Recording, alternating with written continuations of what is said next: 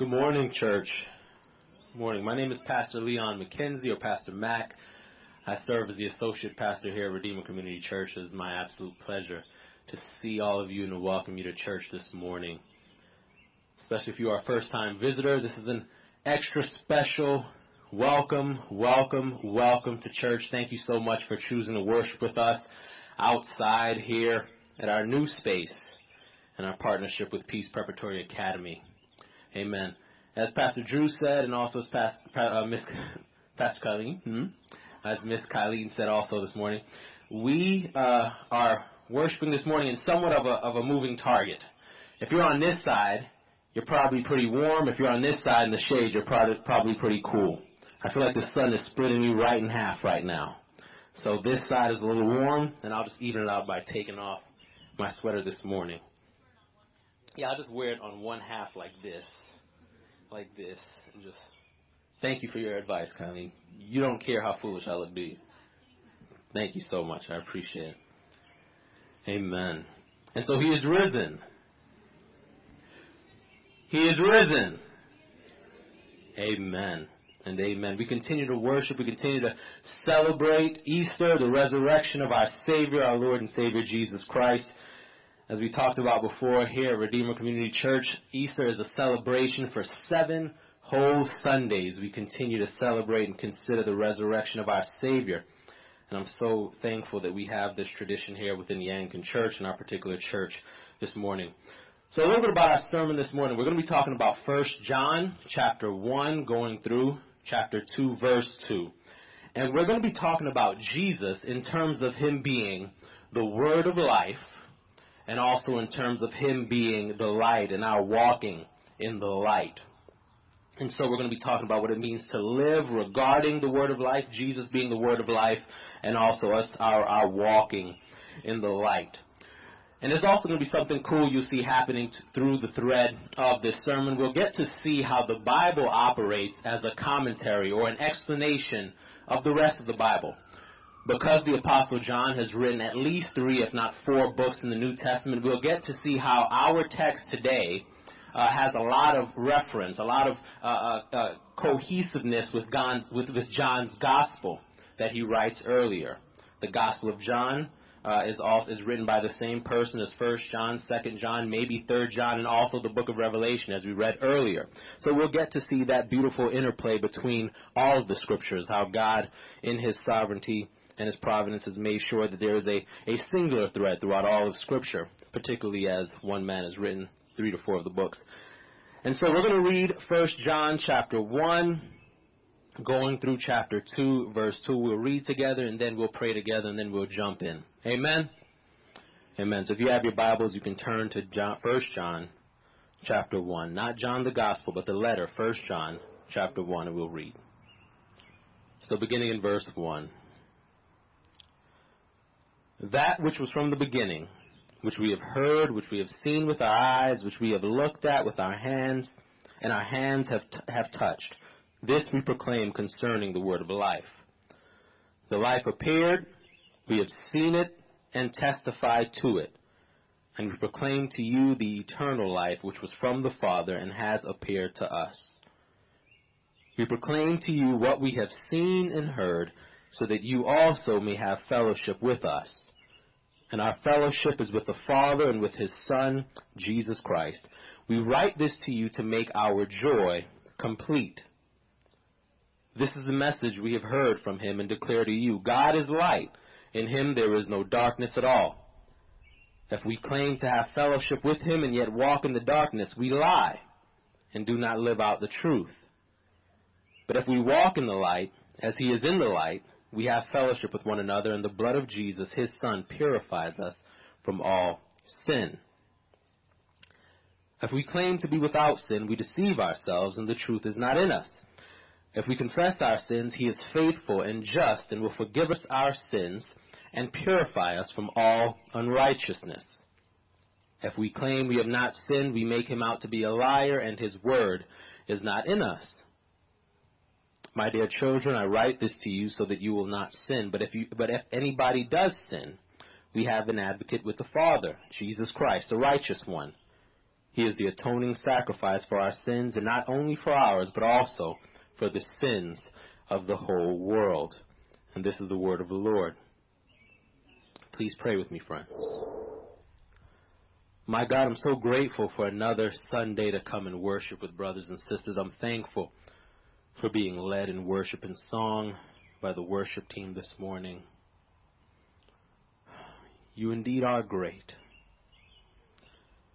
And you've been incredibly kind and merciful to us. This morning, as I endeavor to preach your word, I pray for your help through Holy Spirit to proclaim your word with clarity, with conviction.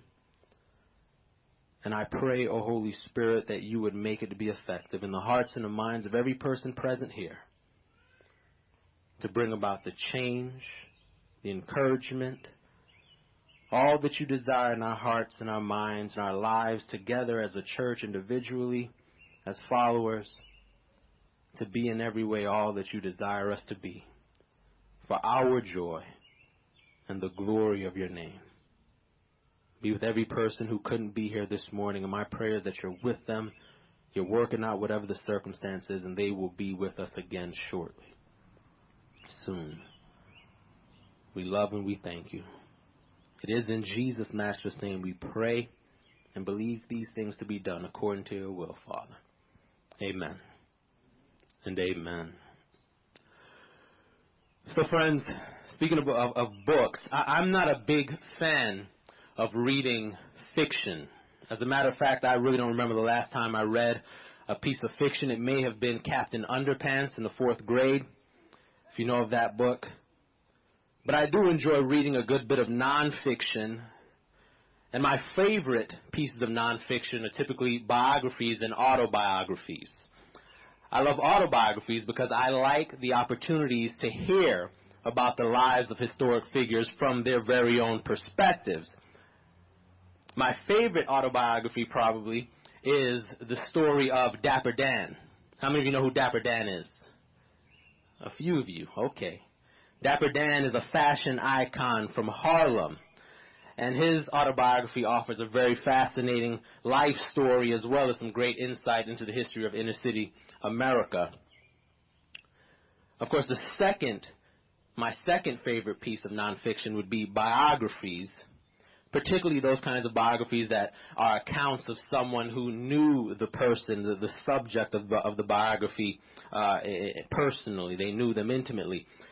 And I remember about 10 years ago, I was working out at a gym here in Atlanta, and I met a woman, I befriended a woman there who, she was actually raised with the King's children, with Dr. King's children. And she would tell me the little bit that she could remember about playing with the children, those things, but she told me, she said, my mom would know more. She had more interaction with the Kings as a family, Dr. King and Coretta Scott King. And so to my great and pleasant surprise, one day her mother actually came to the gym while we were working out. And she was a very spry woman, very active, lively woman of, of about 85, somewhere between 85 to 90 years old at the time. And I, I was so excited. I ran up to her. I introduced myself and I ran, I jumped right into asking questions about Dr. King and what it was like to know him and to be with him. And, and I wasn't surprised for this spry old woman's answer because with very little awe or very little deference or reverence for the, the larger than life character or person that I assumed Dr. King to be, she went on to answer very matter of factly. She said, she said, Martin wasn't home very much. He was always traveling, and so Coretta was home with the children, alone, a lot. And she would always ask the women in the neighborhood to help her do stuff like read through and sort through the letters that Martin received in the mail. She called him Martin. It floored me. She said, but I told her I couldn't help her because I was busy taking care of my own children. And I sat there both tickled and amazed to hear this woman talk about Dr. Martin Luther King as merely another person, as just a human. But the experience served to humanize Dr. King for me. It served to validate the fact that Dr. King lived in human skin and he walked the earth just like you and I. It proved that he was in fact real and in fact real human. Sometimes when we consider larger than life figures, we can become so mystified by these figures that they no longer exist as regular human beings in our mind, right? They become figures or, or symbols or even fantasies. And it's important to remember as we consider their impact, as we consider what they mean to us historically, that they were real. They were real humans and that their lasting impact is the result of their very real lives and struggles. Well, brothers and sisters, as we, as we look at this letter that John writes to a group of Christians, we have the privilege, the blessing of seeing such a first-hand account of the life of Jesus.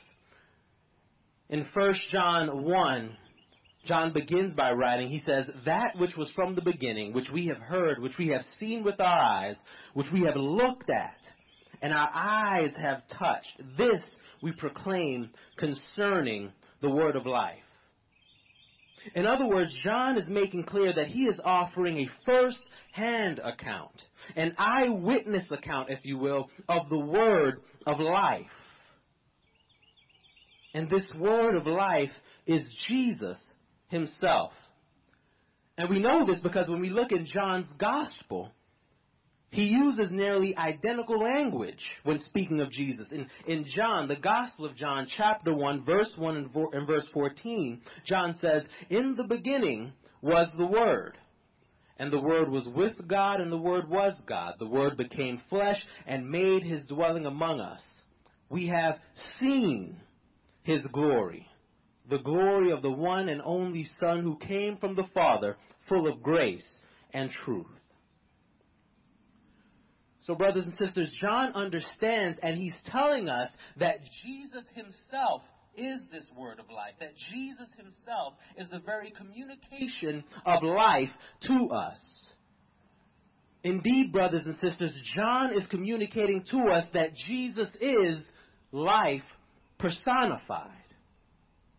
You see, sometimes we conclude that Jesus grants us life or grants life because of his death on the cross the death by which he atoned or paid for our sins. But the truth is that Jesus' ability to grant us life and forgiveness of sins has every bit as much to do with who he is as what he has done through his work on the cross. As a matter of fact, Jesus grants life and forgiveness of sins because of who he is. Jesus is the word of life. Jesus is the giver of life himself. Remember, brothers and sisters, Jesus was granting folks life well before he died and rose. Remember that Jesus raised Jairus' daughter to life in Matthew chapter 9 well before he died on the cross. Jesus raised Lazarus to life in John chapter 11 well before he died on the cross. Jesus raised the widow's son back to life in Luke chapter 7 well before the cross. And then way, way before any of this, John tells us in John chapter 1 and verse 3 that through him all things were made, and without him nothing was made that has been made. In other words, brothers and sisters, John is telling us that since the beginning of time, anything that has ever lived owes its very existence to Jesus as he is the one through whom all things are given life and all things are created. And so, brothers and sisters, it's by faith in this word of life, this Jesus that John speaks of, that believers receive the promise of life. It's by believing on Jesus as the word of life that we, that we receive the promise that once this life is over, we go on to live eternally with God the Father in the next. And this is the very reason why John feels the need to share with us that his account is indeed a first hand account. That his account is not something that he heard from someone else, not something that he read in a book. John wants us to know that this is a first hand account of Jesus. Jesus, the Word of life. Jesus, the resurrected Christ himself. John wants us to know that he has seen the resurrected Christ with his own eyes. He wants us to know that he has touched the resurrected Christ Christ with his own hands. And John wants us to know this so that we would know that his account of Jesus, the Word of life, is trustworthy. And he wants us to know it's trustworthy so that we would believe. John's singular goal, his primary goal, his goal above all else in all of his writing, is to secure faith in the hearts of his readers. In John chapter 20 and verse 31, John summarized his entire gospel, all that he wrote, by saying that he wrote what he did so that you may believe that Jesus is the Christ, the Son of God, and that by believing you may have life in his name. And again in John, in 1 John chapter 5, verse 13, John writes, I write these things to you who believe in the name of the Son of God so that you may know that you have eternal life. And so, brothers and sisters, if you're taking notes, if you're at home, these should come up on the screen for you there. The Apostle John, in this passage, he goes us he goes on to tell us two benefits two benefits of having eternal life, of living in light of the Word of life, of living by faith in the Word of life. And the first of these two is this we live in joyful fellowship with God and with others. We live in joyful fellowship with God and with others. In verse 3 of our text this morning, John writes, We proclaim to you what we have seen and heard, so that you also may have fellowship with us. And our fellowship is with the Father and with His Son, Jesus Christ. Our fellowship is with the Father and with His Son, Jesus Christ. In other words, John understands, brothers and sisters, that by living in faith in the Word of life, it means to live in harmony and fellowship with both God and man. And so, brothers and sisters, it's a mistake to assume that we can live in unity with God while being at odds with our brothers and sisters. Unity with God and disunity with others is a contradiction. And by that I mean it just doesn't work. Unity with God, brothers and sisters, requires that we have unity with our brothers and sisters. And John goes on to say as much in, in, in 1 John chapter 4, verse 20 through 21, John writes, Whoever claims to love God yet hates a brother or sister is a liar. For whoever does not love their brother and sister whom they have seen cannot love God, whom they have not seen. And he has given us this command Anyone who loves God must also love their brother and sister. And so, to say it all again, brothers and sisters, we cannot live well with God if we are not living well with others. And this is why John tells us again in Matthew chapter 5, verses 23 through 24. He says, Therefore, if you are offering your gift at the altar, and there remember that your brother or sister has something against you, leave your gift there in front of the altar. First, go and be reconciled to them. Then come and offer your gift. Jesus says this, brothers and sisters, because harmonious relationship with others, connection with God in such a way that He hears our prayers, in such a way that He can receive things from us. True relationship with God, our Father, is dependent upon our relationship with others. Harmonious relationship with others, brothers and sisters, is essential to harmonious relationship with God. Now, here's the truth, and here's the difficult truth, brothers and sisters. We all experience seasons of feeling far from God. Amen? Raise your hand if you felt that before. You feel like your prayers are hitting the ceiling. Right? Like God has turned his back. He's not there. Right? We all have times like that. But how many times during those seasons do we seriously consider that quite possibly, just maybe, the rift that we sense between us and God is because of a rift that we have with someone else, with a brother or sister? A rift that we have yet to address.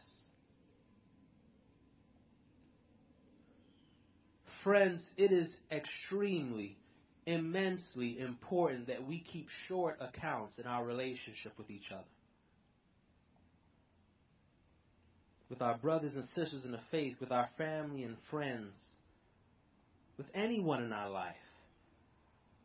If we're going to experience uninterrupted fellowship with God, we're not going to experience rifts in our communion with God. And of course, brothers and sisters, this doesn't mean that we'll always be able to fix every relationship that we have with others. Okay, sometimes, unfortunately, you may hurt someone and they may not be willing to forgive right then and it may be hard to, to, to break, to, to fix that rift. That's, that's just the fact of the matter. And I'm pretty sure we've all experienced that to some degree. But the call is for us to prayerfully do all that we can from our end, as far as it depends on us, to make sure that we reconcile broken relationships. Again, brothers and sisters, because the health of our relationship with God is dependent on it. It's not optional. And so we see that living by faith in the Word of life means to enjoy fellowship with God and others. But it also means, and this is our second point, it also means that we live in light, or live in the light. In verses 5b through 6 of, of, of our passage this morning, John writes that God is light in him there is no darkness at all. If we claim to have fellowship with him and yet walk in the darkness, we lie and do not live out the truth. And then John goes on to explain that this light, the light of God, it represents transparency or, or honesty about what's true. What's true in every single one of our lives. Every person breathing on this planet. And this is the fact that we all struggle with sin, brothers and sisters, and not a single one of us is exempt from it. We all struggle with sin. And to live in the light means to acknowledge this sin. Whenever we, be, we become aware of it, to acknowledge the sin in our lives. And then to bring that sin to Jesus. To bring it to the light that is God, that is Jesus Himself. And here's the incredible news, brothers and sisters, about when we do that. John tells us that when we bring sin to the light, when we bring sin to Jesus, his response every single time will be to forgive us. Jesus will forgive us and he will cleanse us from all sin. And, brothers and sisters, not just some sins, not just the ones that we consider acceptable or not all that bad. Not just the sins that your church friends are okay with. Not just the sins that you're okay sharing in your small groups and formation groups. No, brothers and sisters. John tells us that he forgives us for all sin, each sin, every sin, any sin. And Jesus is that merciful and he is that graceful.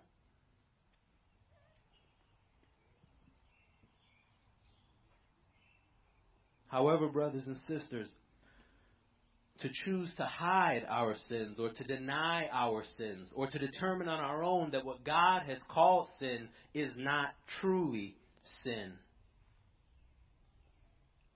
means to walk in darkness. And John tells us here that darkness in no wise exists with or within our God. And so to walk in darkness means ultimately to find ourselves outside of fellowship with our God and ultimately outside of fellowship with our brothers and sisters in the faith. And here's the, here's the, the, the truth here, brothers and sisters. The only way, the only way we find ourselves outside of fellowship with God and thereby outside of fellowship with others in the faith is to refuse to confess sin as sin and to refuse to trust Jesus to forgive and cleanse us from our sin. But, brothers and sisters, the good news is that Jesus again forgives all sin, every sin, any sin. It doesn't matter what anyone thinks of you. It doesn't matter even what you think of yourself because of your sin. Brothers and sisters, listen. Jesus does not lie. Jesus is not playing tricks on us. If we come to Jesus confessing our sins, Jesus will forgive us and he will restore us to right fellowship with the Father. Jesus is just that merciful and just that gracious. Earlier we mentioned that sometimes, and I, hear my brother being excited about it. Praise the Lord. He knows what it's like to be forgiven for sin. Amen. Earlier we mentioned that sometimes when we sense that we're far from God and, and that it may be the case that our relationships with others are broken, we, we talked about the fact that you know maybe maybe our relationship with God is is a little severed because of our relationship with other others are broken. Well, it could also be the case, brothers and sisters, that when we feel that we're far off from God or that we're far off from our brothers and sisters in the faith, it's because we're walking in darkness.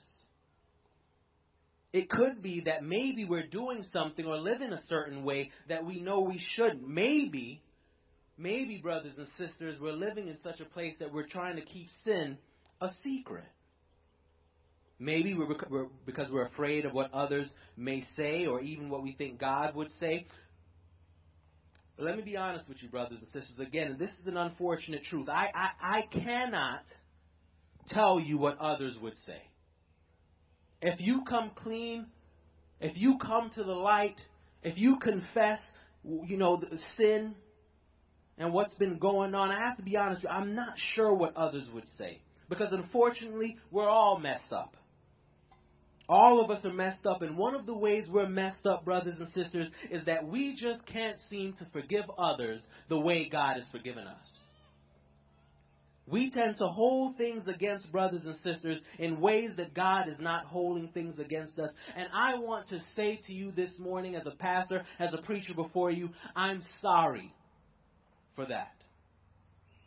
I'm sorry that we, as, as the Big C Church, have created spaces that are not safe for us to live in the light.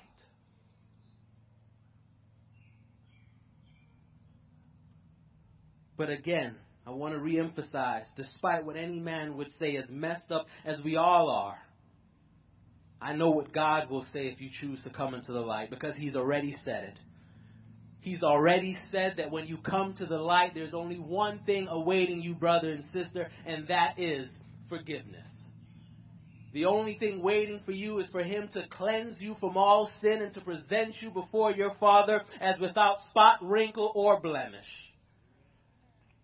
He is just, and His blood will cleanse us from any impurity that separates us from God our Father. If only we will confess if only we would believe. But I want to continue to touch on this idea of us as a church, Redeemer, and as a big C church, the, the ways that we've made it unfortunately easy for people to live in darkness. We've done this, brothers and sisters, yes, because we've treated people like their sins are worse than ours or worse than others. We've done this, yes, because we've made people feel like they're less than.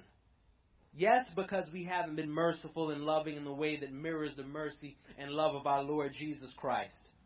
Yes, because of all these things, but most of all, brothers and sisters, we have failed to normalize real, transparent relationships in community. Brothers and sisters, I think that many of us find it so easy to live in darkness because nobody checks in on us. And if someone does, we're not sure how to respond because that's so rare. But I think, friends, I think that with a good deal of intentionality, a good deal of pressing through uncomfortable conversations, building these relationships, we can begin to cultivate the kind of culture in our church here Redeemer, in the Big C Church, and in our personal relationships that first normalizes transparency, a transparency through which we can check in on each other, a transparency through which we can ask deeper than surface questions about our lives and our hearts and answer those questions honestly. And secondly, we can cultivate the kind of culture and community that makes people feel safe to enter into those relationships. Again, to answer those questions, to be honest, to live in the light. But this means, brothers and sisters, that we have to fight. We have to fight against our own me- our own mess, right? We have to fight the temptation of the pleasure that comes from knowing someone's dirty little secrets, right? We have to fight the temptations to gossip. We have to fight the urge to cancel someone or to let our jaws hit the ground when we learn that their sin is a little worse than we imagine, that their sin is a little less than acceptable in our own books. We have to fight these urges, brothers and sisters, because sin is destructive. Don't get it twisted. Sin comes to destroy.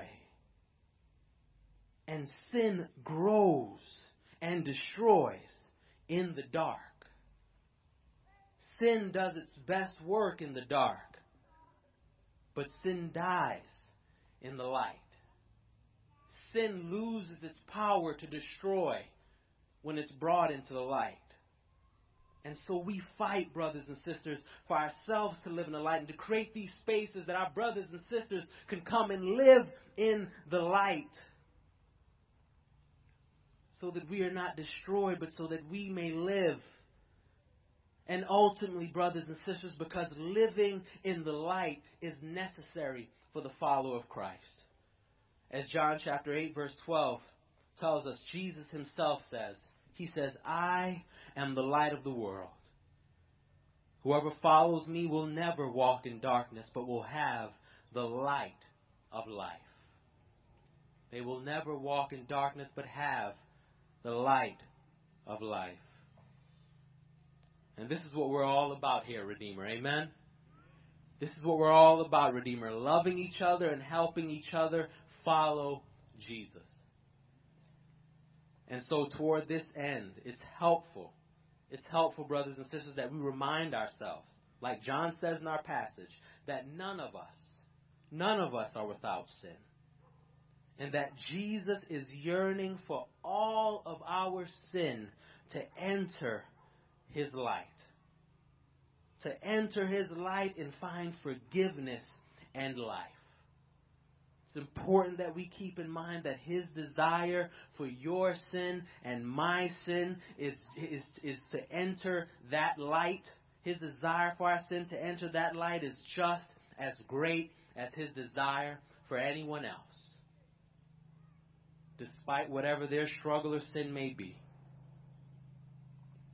And John leaves us with a great reason, a great encouragement to live transparent lives, a great encouragement to live in this light of life. He says, if anybody does sin, he begins by saying, do not sin, but if anybody does sin, we have an advocate with the Father, Jesus Christ, the righteous one. He is the atoning sacrifice for our sins, and not only for our sins, but also for the sins of the whole world. Brothers and sisters, we strive to live in the light because forgiveness, because life awaits us in the light. Friends, the word of life affords us this amazing opportunity to be recipients of eternal life. And those who live in light of eternity, who live by faith in the word of life, we are called to live in joyful fellowship with God and others. And we are blessed, we are privileged, and we are called to live in the light Himself. Let's live as people of the light this morning. Amen. Let's pray. Dear Lord, thank you so much for your word. My prayer this morning is, is not just, Father, that we feel encouraged to live in the light, that we, we, we feel encouraged to live in, in unbroken fellowship with others and with you. But Lord God, that this week you grant us the grace, you grant us the strength to do it. To move our lives into the light where previously we've lived in the darkness, and to find healing, to find life, to find the weight lifted off our shoulders, the loads dropped off our back, Father. And Lord God, to truly experience the harmony, the joy of fellowship with you and others, Father, let us live into it. And I pray that you would prove in our lives your word to be true. Give you all the honor and glory. In Jesus' name, amen.